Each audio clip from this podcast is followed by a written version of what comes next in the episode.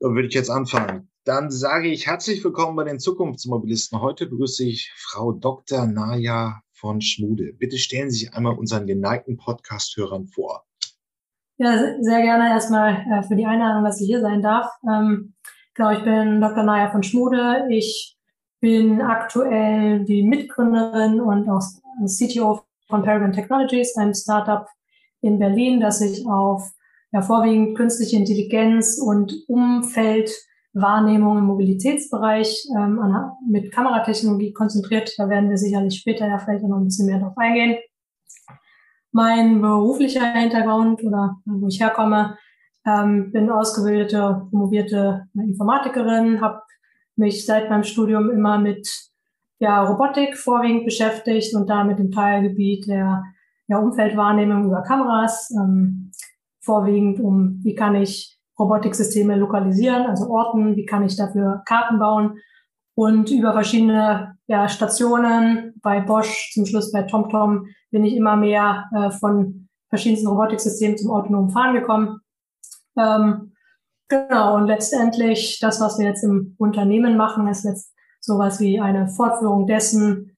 Ähm, wir benutzen die gleichen Technologien, die man viel auch aus dem autonomen Auto kennt, was passiert vor dem Fahrzeug, was, wie verhält sich Verkehr, ähm, was ist riskant, was ist relevant für, für das Fahrzeug. Ähm, diese Auswertung machen wir, bloß setzen wir sie in komplett unterschiedlichen Bereichen ein äh, und ja, geben relevante Daten an, an verschiedenste Player im Mobilitätsöko-Umfeld und freue mich darüber heute ein bisschen zu berichten. Ähm, das haben Sie jetzt noch ein bisschen angerissen, aber was ist genau das Geschäftsmodell von Penagine? Es ist ähm, ähm, praktisch, sie bauen keine eigenen Fahrroboter, die fahren können. Das, wir haben das jetzt auch schon häufiger bei den Zukunftsmobilisten gehabt, das wirklich so klassische Robotik, die und eben auch die entsprechenden Fachleute dazu in das, in die Mobilität kamen. Also wir kennen natürlich alle Industrieroboter, die schon in den 80er Jahren Schweißpunkte automatisch gesetzt haben. Jetzt ist die Technik einen Schritt weiter und wir reden über die Automatisierung oder die Robotisierung des Verkehrs. Aber was ist genau das Geschäftsmodell von Ihnen? Ähm, genau, da gehe ich sehr gerne drauf ein. Unser Geschäftsmodell ist letztendlich, dass wir uns man könnte es als Datenlieferant verstehen. Ähm, was wir aktuell machen, vielleicht macht es ein bisschen anschaulicher. Ähm, wir nehmen Kamerasysteme. Ähm, zum Veranschaulichen kann man sich das wie eine ja, sehr intelligente Dashcam vorstellen, die wir hinter die Windschutzscheiben von Fahrzeugen bringen. Äh, und ja, vorwiegend, das finde ich auch noch interessant zu wissen, arbeiten wir aktuell mit ja, Logistikflotten, Fahrzeugflotten, Fuhrparks und so weiter zusammen äh, Fahrzeuge, die viel auf der Straße sind, die viel sehen, die viel werden, bewegt werden mhm. ähm, und können einfach durch unsere Daten ähm, Mehrwerte ja an, an vor allem die Flottenbetreiber sozusagen geben, indem wir zum Beispiel Risikoanalysen machen, helfen, Risiko zu minimieren, Unfälle, falls welche passieren, äh, besser zu verstehen und entsprechende auch Schulungen einzuleiten. Ähm, Fahrradtrainings und so weiter.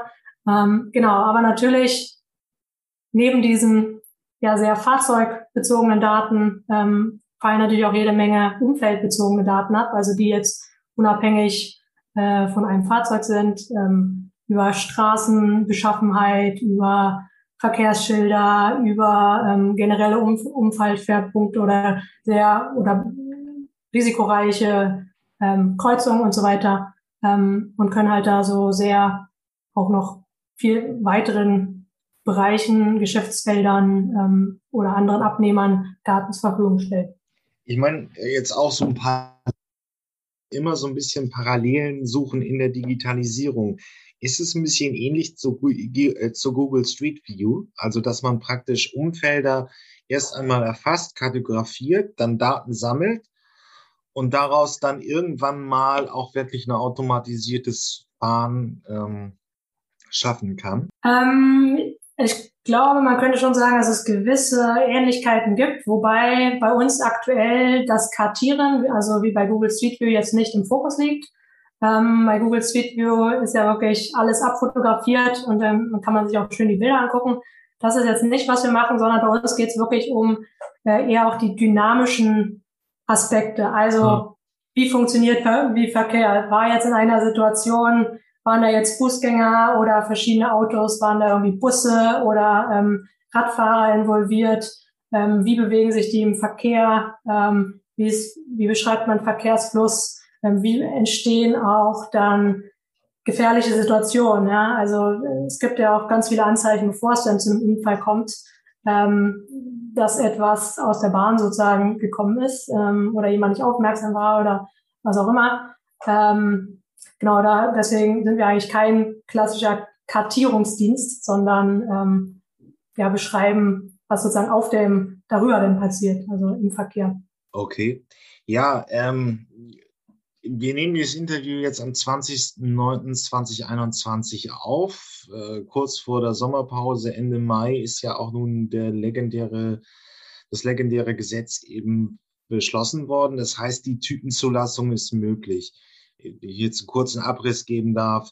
Wir haben schon 2016 die ersten Versuche gesehen mit dem Olli auf dem Euref Campus wo das ein sehr abgestecktes Bereich war, wo das Fahrzeug auch relativ dumm war, ein umgekippter Mülleimer hat es noch zum Stehen gebracht. Jetzt 2021, trotz oder wegen Corona, haben wir schon die Möglichkeit, mit, also rechtlich wäre es legitim, eine Typenzulassung zu beantragen. Ich kann ein automatisiertes Fahrzeug fahren lassen. Ähm, und da stellt sich halt die Frage, wie geht's weiter? Die, Sie bieten Sie eine Dienstleistung an. Wann sehen wir denn jetzt mal so wirklich automatisierte Shuttle meinetwegen in der Logistik? Also, wo eine gewisse Form von Innenstadtbelieferung, also die Pakete der großen äh, Paketdienstleister müssen wir hier nicht benennen, ähm, wirklich automatisiert ausgebracht werden. Was fehlt jetzt noch? Genau, ja, das ist ja immer so ein bisschen der Blick in die Glaskugel. Ja. Ähm, deswegen genau, ist ja hier Zukunftsmobilisten.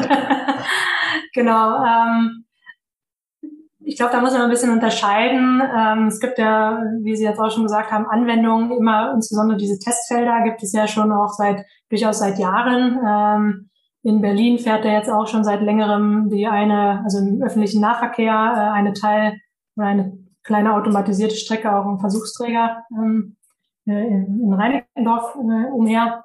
Ähm, Euref Campus hatten wir auch schon erwähnt. Ähm, und, und diese sozusagen Sachen im, im abgesteckten Be Gebiet, wo, wo klar ist, ähm, ja, wie das Umfeld aussieht, äh, was zu erwarten ist in, in den meisten Fällen, das wird immer mehr kommen, auch in den nächsten Jahren. Ähm, Gerade jetzt im Hinblick auf Logistik wird sicherlich auch sehr viel äh, passieren, wenn es jetzt um Warenlager, Logistik und so weiter geht, ja, wo, wo es dann auf dem Betriebsgelände und so weiter ähm, stattfindet. Ähm, und dann gibt es natürlich auch alles, was jetzt über die Fahrzeuge hinausgeht. Es gibt ja auch viele Unternehmen, die ähm, über sozusagen Roboter wieder nachdenken, die auf den Bürgersteigen meinetwegen Pakete liefern oder und so weiter. Ähm, da bin ich jetzt nicht so im, im Bilde, wie da jetzt die Timelines unbedingt sind oder wie da jetzt auch die ähm, von der Gesetzgebung ähm, sozusagen, ob es da noch Hürden aus dem Weg zu, zu räumen gibt. Äh, aber bin ich, also generell wird das immer mehr kommen in den nächsten Jahren und ich glaube, dass ja auch am Ende jetzt sozusagen der Dekade das Verkehrsbild sich deutlich nochmal ändern wird. Es gibt ja auch, wenn wir zurück auf ähm, sozusagen die, die Autos kommen, auch sehr viele ja, Innovationen, die dadurch getrieben werden oder kommen müssen, ähm, weil sich einfach Sicherheitsstandards äh, ändern, irgendwie der NCAP äh, zunehmend immer mehr ähm, Systeme auch vorsieht für Fußgängerschutz und solche Sachen. Ähm, das heißt, da wird immer mehr Automatisierung äh, in alle Bandbreite reinkommen. Ja. Okay. Ähm, ist noch nicht ganz so konkret. Übrigens, wir packen es, diese, was Sie beschrieben haben, äh, Roboter, die praktisch Pakete so aufliefern im, im inneren Stadtverkehr, packe ich noch aus England ein Beispiel herbei. Ich weiß es heute jetzt auch nicht mehr genau. Es gab immer mal diese Versuche. Das ist wirklich das, was Sie beschrieben haben. Äh, das Paket, welches von einem großen Online-Händler bestellt worden ist, ähm, wird direkt äh, zum Büro geliefert mittels Roboter. Gab es ein paar Modellversuche. wir sehen es noch nicht weiter. Aber woran klemmt es denn momentan, wenn wir, also viele, gerade hier in dieser Szene, wollen natürlich das automatisierte Fahren. Es würde im Prinzip ähm, sehr viel effizienter sein, sehr viel sicherer sein. Der menschliche Fehler wäre raus, Unfälle werden, würden weniger werden. Mhm. Ähm, woran klemmt es jetzt noch? Daten werden von Ihnen produziert, aber warum kommt es noch nicht richtig zu einem richtigen Geschäftsmodellhochlauf? Ja, sehr gute Frage. Also ich glaube aktuell, ähm, wenn es wirklich ums vollautomatisierte Fahren geht, ähm, ist einfach die Technik auch noch sehr, sehr teuer. Äh, aktuell funktioniert es ja nur, weil wir sehr teure Sensorik in den Fahrzeugen verbauen. Also ähm, sei es jetzt LIDAR-Technologie, sei es irgendwie zwölf Kameras, die, die viele der Autos haben, ähm, sei es Ultraschall, Radar ähm, und, und was man sich noch alles so vorstellen kann. Ähm, das sind ja jetzt Sachen oder Größenordnungen, die sich dann kein Otto-Normalverbraucher in dem Sinne leisten kann. Ähm, was man dort natürlich sieht, ist generell der Trend immerhin mehr zur ähm, zum Car-Sharing oder generell, dass es bestimmte Anbieter gibt, die einfach Flotten verwalten. Ähm, und da wird man das sicherlich viel mehr auch sehen, dass es dann bestimmte Anbieter gibt, die dann äh, Fahrzeugflotten von meinetwegen dann auch irgendwann automatisierten Fahrzeugen ähm, treiben. Und dann als, als Nutzer, als Nutzerin man sich diese Dienste dann einfach ähm, ja, einfach zu eigen oder zu Nutze machen kann und dann irgendwie so ein Shuttle bestellen kann oder ähnliches. Ähm, genau, zum, zum woran es sonst noch hakt, also einerseits natürlich äh, Kosten, ähm, dann auch ist natürlich von, von der Gesetzgebung gibt es auch immer noch Lücken, ähm, äh, ja, wo viele Sachen nicht geklärt sind.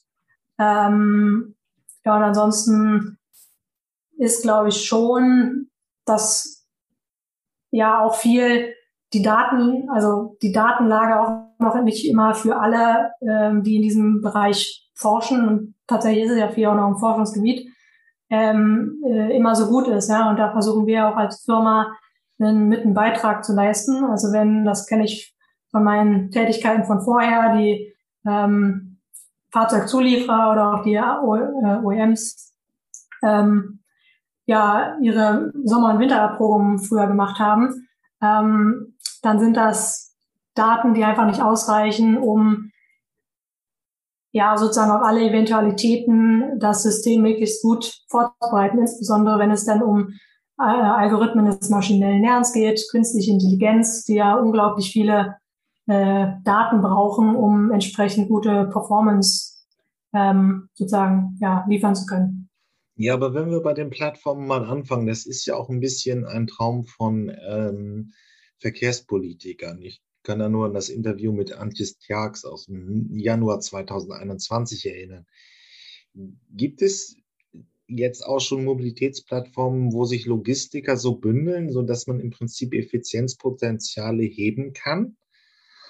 Also ähm, wollen die sich nicht irgendwann mal so bündeln in Deutschland, ähm, dass, sagen wir mal, die Innenstadtbelieferung von Berlin oder eben auch Hamburg besser läuft?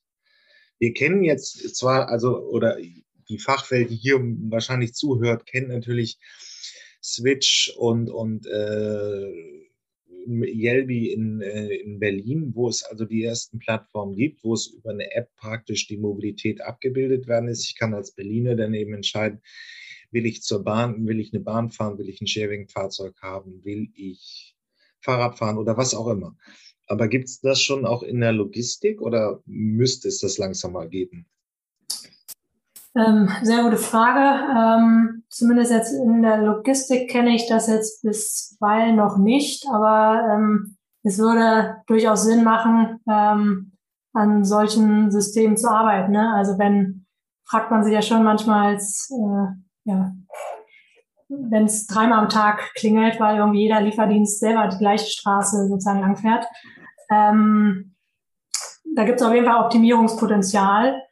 Ähm, ist natürlich auch immer ein bisschen schwierig, äh, weil das zu, ja sozusagen zu zu optimieren oder da reinzugehen, weil natürlich jeder ähm, ja, Logistiker seine eigenen Prozesse hat und da müsste man, glaube ich, drumherum erstmal sehr viel auch bauen, dass die die gleichen Schnittstellen sprechen, dass sie die gleiche ähm, ja sozusagen das, ähm, ja, Benutzererfahrung oder ja, Experience dann auch haben. Ähm, das ist, glaube ich, ein relativ komplexes Problem. Ähm, genau, und soweit, ich, ich bin da jetzt noch nicht up to date, ob sich jemand da schon ran gemacht hat, aber es wäre auf jeden Fall sehr sinnvoll. Aber gut, wie soll es denn mit Packaging weitergehen? Also, wo sind die nächsten Ziele? Sie bieten jetzt einen Datenservice an, auch mit den, mit den dynamischen ähm, Layern, also praktisch in diesem äh, ähm, im Umfeld, in Großstädten wird eben auch geguckt, nicht nur einfach die, äh, nicht nur ein Standbild, sondern auch die Dynamik, die da ist. Wie soll es denn damit konkret weitergehen? Genau, also bei uns, ähm, wie geht's weiter? Erster Schritt ist jetzt äh, erstmal unser sozusagen Produkt, was wir jetzt kürzlich gelauncht haben, was sich auf für, Logistikflotten ähm, bezieht, ja sozusagen zu vertreiben und, und rauszubringen ähm, und dann sozusagen Mehrwerte in, in der ja, ja, im Flottenmanagement, in, in der Flotten Operations letztendlich ähm, ja, zu heben. Ähm, die nächsten Schritte sind dann sehr, sehr vielseitig und es kommt auch immer ein bisschen drauf an, ähm, ja, wo es quasi am meisten brennt. Ähm, hat er eingangs erwähnt, dass es bei uns sehr viel um Daten geht und diese Daten sind natürlich für sehr, sehr viele verschiedene Abnehmer interessant oder relevant. Ähm, zum einen ähm, sprechen wir sehr intensiv mit, ähm, mit Städten und ähm, wollen dort Mehrwerte mit den Daten bringen, ja, ähm, gerade in der äh, auch in der Zusammenarbeit mit den kommunalen ähm, ja, Fahrzeugflotten oder äh, ja, ähm, Mobilitätsanbieter. Ähm, und dann gibt's geht's aber noch natürlich darüber hinaus. Ja, es gibt auch durchaus Anfragen aus der Automobilbranche, ähm, die auch die Daten für meinetwegen Entwicklungen vom autonomen Fahren ähm, relevant finden. Es gibt äh, Möglichkeiten, wirklich in dem, ja, in, für das Mapping selber Daten bereitzustellen. Also es, wir sind da sehr, sehr offen ähm, und ja, bedienen einfach gerne vielseitige Anfragen, denn ja, wir fahren eh, wir machen die Kilometer, wir haben jede Menge Daten und hoffen sie dann einfach äh, vielseitig bei verschiedensten Partnern äh, anzubringen und dann so mitzuhelfen, das Mobilitätsökosystem von morgen äh, mitzugestalten und zu verbessern. Im Prinzip ist, kennen jetzt wahrscheinlich auch nicht viele, aber es ist im Prinzip ein Datenprodukt. Sie haben Daten gesammelt, ähm, die werden auch immer mehr und das bieten Sie praktisch an oder die bieten Sie auch die Auswertung hinter den Daten an. Also wenn ich jetzt einfach nur, ich würde dann irgendwas im Gigapenta-Bereich an Verkehrsdaten einer mitteldeutschen Großstadt bekommen. Aber kann ich als ähm, ÖPNV-Betreiber damit schon an sich die, das Angebot besser machen oder schlechter machen? Äh, oder müsste da nicht eine, vorher eine Auswertung kommen? Äh, sehr gute Frage. Das, ich würde sagen, das kommt immer darauf an. Ja? Also bisher, ähm, wir vertreiben in dem Sinne keine Rohdaten, also sie, ähm, weil das auch äh, aus, wir haben ja schon angesprochen, die Datenmengen, äh, Videomaterial, das, das kann ja niemand sozusagen managen. Also da ist das sowieso immer schon runtergebrochen auf ähm, ja die, die wirklichen relevanten ähm, Datenpunkte. Ähm, da gibt es dann natürlich auch immer die Aspekte äh, Datenschutz, ähm, den möchte ich jetzt gerade vielleicht hier mal ausklammern bei der Frage. Ähm, und, und deshalb, ja, man kann jetzt auch nicht erwarten, dass meinetwegen die Stadt ähm, die Ressourcen hat oder auch das Know-how in dem Sinne, ähm, selber immens viele Daten zu durchwühlen. Deshalb sind unsere Daten, die wir rausgeben, schon dann äh, auf die Use Cases zugeschnitten, ähm, dass das Gegenüber damit dann auch was, was anfangen kann. Also ähm, Beispiel, wenn es jetzt um irgendwie Verkehrsschilder ginge, dann äh, hätten Sie einen Datensatz von Verkehrsschildern, äh, den wir bereitstellen können, hochaktuell und auch kontinu kontinuierlich dann aktualisierbar. Ähm, und nicht halt, dass sie selber dann anfangen müssen, in irgendwie Bildmaterial nach Verkehrszeichen zu suchen, sondern das ist dann natürlich schon alles entsprechend prozessiert. Aber was, was wäre denn Use Case, wenn ich, ich stelle mir, stell mir jetzt mal vor, ich bin Bewohner einer Stadt, einer Großstadt. Ähm, wo würde ich denn merken, dass dieser Datenservice den Verkehr anders oder eben besser macht? Also ähm, sind das dann schon, müssen das automatisierte Fahrzeuge sein oder wird da auch nochmal jetzt beim normalen menschlichen Fahrer eine, Optim äh, äh eine Verbesserung erfolgt? Also fahren die Busfahrer irgendwie pünktlicher, wenn sie mit ihren Daten äh, äh, gefüttert worden sind? Mhm. Ähm, ja, also ich denke, wir haben schon einen Einfluss äh, oder die, die Möglichkeit, auch heute und hier jetzt schon Mehrwerte ähm, zu bringen und nicht erst warten zu müssen, bis autonome Fahr Fahrzeuge draußen sind. Das war auch initial eigentlich der Gedanke hinter Peregrine, ähm, weil wir eben dadurch, dass wir selber Kameras in Fahrzeuge bringen, als eine Plug-and-Play-Lösung letztendlich, ähm, ja nicht warten müssen, bis sozusagen Autos selber voll ausgestattet sind. Ähm, wo kann es Mehrwerte bringen, wenn man jetzt beispielsweise ähm, bei dem Busfahrer bleibt? Ähm, angenommen, äh, irgendwie diese, der ÖPNV, der das betreibt, würde sich für unser System entscheiden. Ähm, dann kann man einerseits durch unser System schon ähm, pro Busroute als Beispiel sehen, wo sind da Risikostellen, wo ist es da besonders oder kommt es besonders häufig zu vielleicht brenzligen Situationen. Ähm, daraufhin könnte man natürlich einerseits die Busfahrer und Busfahrerinnen ähm, entsprechend vielleicht schulen, ja, auch wenn es da mal einen Wechsel gibt, ähm, aus, ja, schauen, worauf, worauf müssen, ähm, muss dann geachtet werden.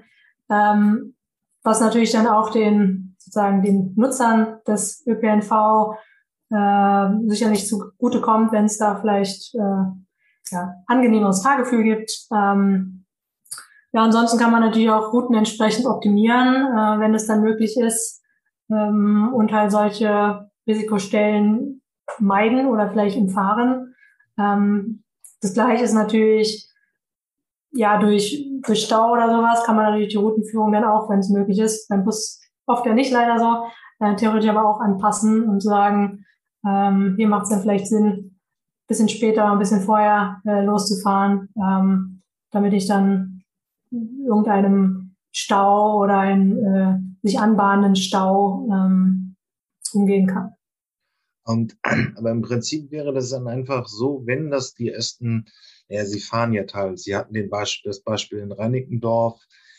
Äh, ich habe mit der BVG äh, und Frau Schuld über die Seemeile in Altegel gesprochen. Es hat ja schon immer diese, diese Roboter-Taxis gegeben oder diese Kleinbusse.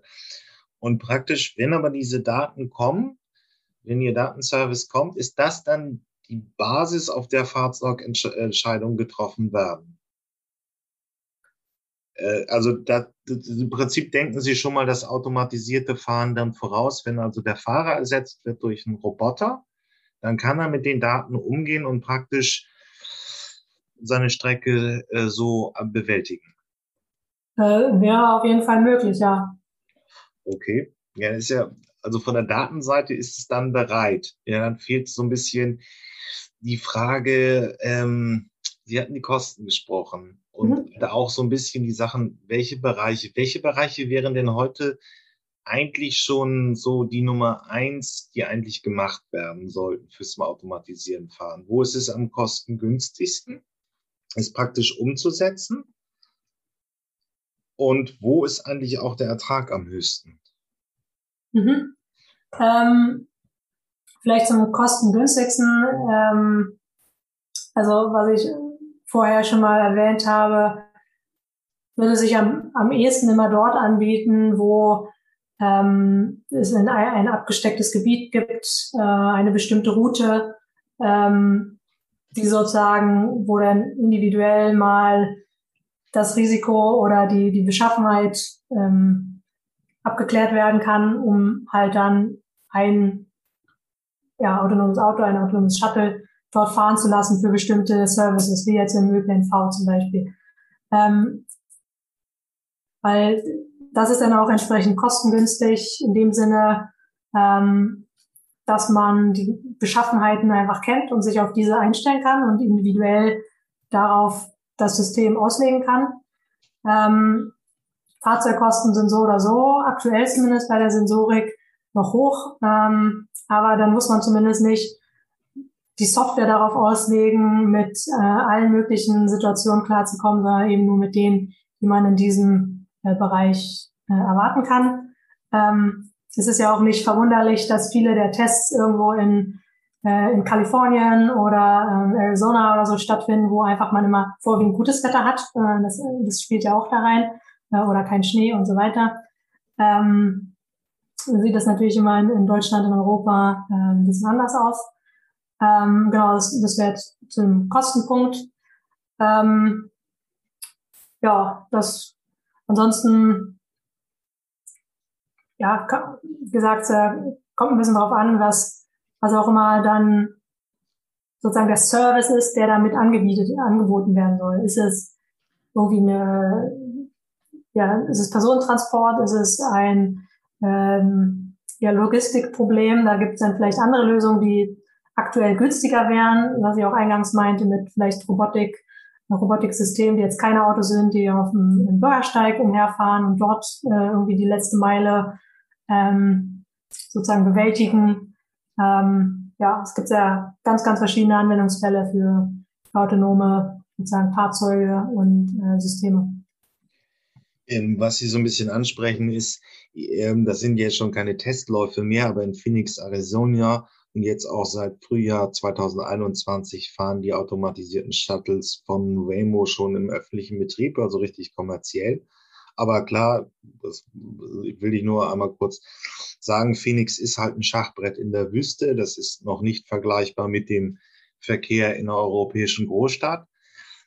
Ähm, aber man hört es sich ja schon so raus. Also es ist ja so im Prinzip wäre dann irgendwie die Versuche Reinickendorf, Tegel, wo es also wirklich irgendwie man ein äh, Roboter-Shuttle sammelt irgendwo in, äh, im, im Umfeld äh, Menschen zusammen und bringt sie dann an die große U-Bahn- oder S-Bahn-Station. Also ein klares Tourenprofil. Ähm, auch da ist jetzt sind eben Wohngebiete. Also ist da kein so hohes komplexes Feld. Aber das ist im Prinzip da, wo die Entwicklung losgehen könnte. Aber wenn uns jetzt auch mal eine Frage anstellen, wir reden ja auch, und gerade die Amerikaner tun es sehr häufig, ähm, ähm, wir reden ja über diese Entwicklung, weil die Sensorik so viel günstiger geworden ist. Und die Chinesen sagen ja auch, im Prinzip kann ich mit einer simplen GoPro äh, schon ähm, automatisiertes Fahren abbilden. Wo ist denn das, wie, wie ist hat sich der Sensor, Sensorselect-Preis denn wirklich eigentlich entwickelt, so dass wir jetzt über Mobilität reden? Genau, also da ähm, zwei, zwei Sachen vielleicht dazu. Zum einen, natürlich machen auch die, Sens also die Sensoren werden günstiger, ne? je, je mehr auch in, der, in Masse mal produziert wird, hat das natürlich auch Skalierungseffekte. Äh, und es werden natürlich auch andere ja, Technologien wirklich weiterentwickelt. Also gerade in der ähm, LIDAR-Technologie hat man das ja über die letzten Jahre beobachten können, ähm, dass dort auch wirklich neue Innovationen rausgekommen sind, im, also nicht, die dann eher so Solid-State äh, LIDAR sind und so weiter. Ähm, und das vielleicht zum einen, zum, zum anderen insbesondere auf Kameras. Kameras ähm, sind natürlich schon gerade durch Handys und so weiter eh schon seit Jahren im Massenmarkt angekommen und vergleichsweise günstig. Ähm, deswegen setzen wir unter anderem auch auf Kameras, weil es einfach der günstigste Sensor schlechthin ist und äh, wie wir auch glauben, ähm, der, der sozusagen, weil die Erde oder wie wir selber bisher äh, Verkehrsumfeld gestaltet haben, Straßen gebaut haben, auch uns von, von der menschlichen Wahrnehmung am, am ähnlichsten ist. Ja? Also ein, äh, kein anderes äh, ja, Sensorsystem kann irgendwie Farben oder, oder Grafiken auflösen, können vielleicht sehen, dass da eine Fläche ist, aber jetzt nicht äh, irgendwie eine, eine Beschriftung lesen. Ähm, deswegen ist das natürlich mit Kameras äh, auch mal sehr, sehr nah an, äh, wie wir Menschen in, in der Welt uns bewegen. Ähm, Nochmal zu dem Kosten sozusagen Punkt zurück, deshalb sind die natürlich entsprechend günstig. Ähm, und ja, deswegen sieht man auch, dass, dass diese natürlich wieder eingesetzt werden. Wenn ich Tesla heute hat ja auch schon über acht Kameras verbaut, ähm, Trend natürlich steigend. Ähm, warum man trotzdem, gerade wenn man ein Produkt rausbringen will, das automatisiert fährt, warum man trotzdem noch auf andere Sensorik setzt, ist einfach auch im Hinblick auf Absicherung der Systeme. Also das sind ja ähm, das ganze Stichwort Safety spielt da ja eine Rolle. Ähm, da möchte ich mich jetzt nicht nur ähm, auf einen Sensor verlassen, sondern möglichst äh, genaues Bild haben ähm, von, von was passiert.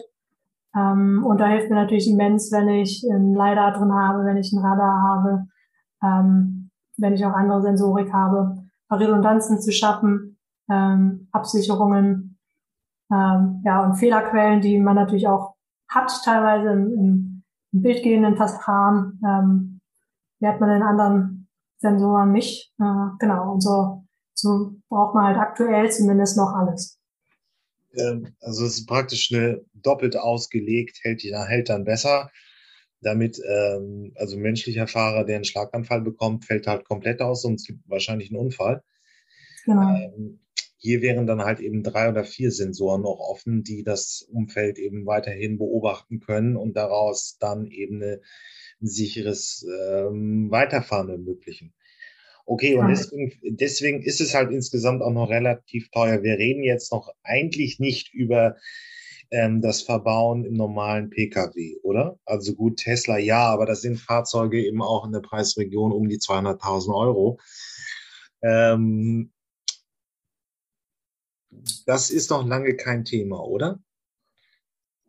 Also es ist schon so, dass der, dass zumindest Kameras immer mehr auch in die normalen Fahrzeuge reinwandern. Ähm, dass ähm, ja die eigentlich unsere These oder was wir auch von dem äh, von den OEMs, den Zulieferern kennen, dass auch eben wie gesagt durch Änderungen im NCAP und und äh, Fußgängerschutz und so weiter äh, eigentlich in 2025 jedes Auto, was sozusagen neu auf den Markt kommt, ähm, eine Kamera verbaut haben wird. Ja, das ist jetzt natürlich noch nicht unbedingt eine, mit dem man den autonomen fahren kann, ähm, aber äh, die theoretisch Daten erfassen kann, ähm, um alles, was wir vorhin oder im Vorfeld jetzt hier besprochen haben, ähm, auch da dazu beizusteuern, ne, die Mobilität generell äh, sicherer zu gestalten und, und Daten einfach nutzbar zu machen, auch für andere Anwendungen. Da stellt sich für mich eine Frage. Ähm, es ist ja alles noch irgendwie so ein bisschen schwammig, was die Akteure angibt. Sie haben einen Datenservice entwickelt, den verkaufen Sie auch erstmal, um den bestehenden Verkehr zu optimieren. Was müsste denn jetzt passieren, damit wir, sagen wir mal, diese Vision aus den, das war ja auf jeder Managementkonferenz Mitte der 2010er Jahre zu sehen, dieses ähm, System von fahrenden Roboter-Shuttlen in, in Großstädten, die über eine KI gesteuert werden. Müsste, müssten jetzt Versicherer bereit sein, irgendwas, diese, diese Anbieter zu versichern? ähm, müsste es neue Firmen geben, also weg von diesen klassischen OMEs, also den ähm, wirklichen Herstellern, den Marken, die wir im Automobilbau halt kennen, hin zu, zu, zu eben diesen Mobilitätsdienstleistern. Ähm, wer, was müsste sich jetzt ausbilden, damit man so einer Vision von automatisierten Fahren, sagen wir mal in Großstädten, in einfachen Verkehrsbereichen, äh, näher kommt? Mhm. Eine sehr spannende Frage.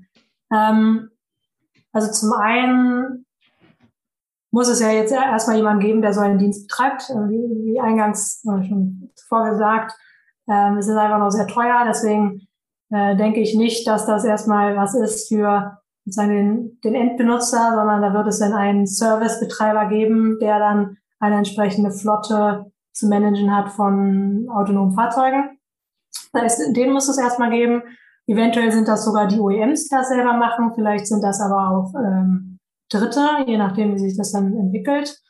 Ähm, da haben Sie ja jetzt auch gerade schon Versicherer angesprochen. Da wird sich sicherlich auch einiges nochmal ändern. Ähm, wer, ja, wer versichert denn solche Schäden? Sind das dann ähm, oder wer haftet dann auch teilweise für, für wenn was passiert? Sind das denn die die Hersteller oder äh, sind das dann sozusagen die Betreiber von solchen Diensten? Da wird dann sicherlich auch nochmal einiges ähm, passieren. Und ähm, on top ähm, würde es sicherlich auch immer noch äh, Platz geben für weitere sozusagen Player, die dann die Dienste entweder betreiben oder noch ähm, sozusagen zusätzliche Serviceleistungen drumherum anbieten. Also äh, angenommen, ich habe jetzt eine so eine Flotte mit autonomen Autos, dann kann ich die natürlich ja für sehr verschiedene Sachen einsetzen. Ähm, könnte irgendwie einen Taxiservice damit betreiben. Ich könnte aber mir natürlich vielleicht auch eine Lösung überlegen, wie man freie Kapazitäten anderweitig noch nutzt, etc. etc. Ähm, da wird es sicherlich auch Möglichkeit geben für sozusagen einfach Services, Dienstleister im Top. Ähm, genau, ich bin auf jeden Fall sehr gespannt, wie, wie sich das dann alles mal entwickeln wird und äh, ja, bin, bin da echt guter Dinge, dass da wir viele Innovationen sehen werden. Viel Potenzial. Ja, das ist, das glaube ich, auch ein Thema für ein zweites Interview, wenn wir ein bisschen reifer sind, die Fragen, welchen, welche Anwendungen werden da kommen. Wir kennen ja alle so ein paar Ideen oder hier in dieser Fachfeld kennt man ein paar Ideen, was was ich, dass, dass im automatisierten Shuttle eben Werbung geschaltet wird und dann praktisch ist das so ein bisschen das Versprechen für den kostenlosen ÖPNV-Nahverkehr, der das dann wäre. Der ist nicht kostenlos, sondern werbefinanziert. Aber ähm, das ist jetzt noch ein bisschen weit. Aber wenn man jetzt so ein Konstrukt hätte von Mobilitätsdienstleister, der mit automatisierten Shuttles unterwegs ist, wie hoch wäre denn so ungefähr der Kapitalbedarf? Also das ist schon irgendwie eine schwierige Frage, aber da muss man schon ein paar hundert Millionen zusammensammeln, oder? Ja, würde ich schon mal davon ausgehen, einfach insbesondere auch von den, ausgehend von den heutigen Kosten, wenn man ein autonomes Auto ja sozusagen bauen möchte, einfach aufgrund der hohen Hardwarekosten. Ähm, genau, und da ist ja auch mal die Frage, wie viele Fahrzeuge handelt es sich, wie groß ist das, aber ja, in, in so einer Größenordnung mehrere Millionen ist man da sicherlich sehr, sehr einfach. Vielen Dank, Frau von, Frau Dr. Vielen Dank, Frau Dr. von Schmude. ja, sehr gerne. Hat mich sehr gefreut, hier zu sein.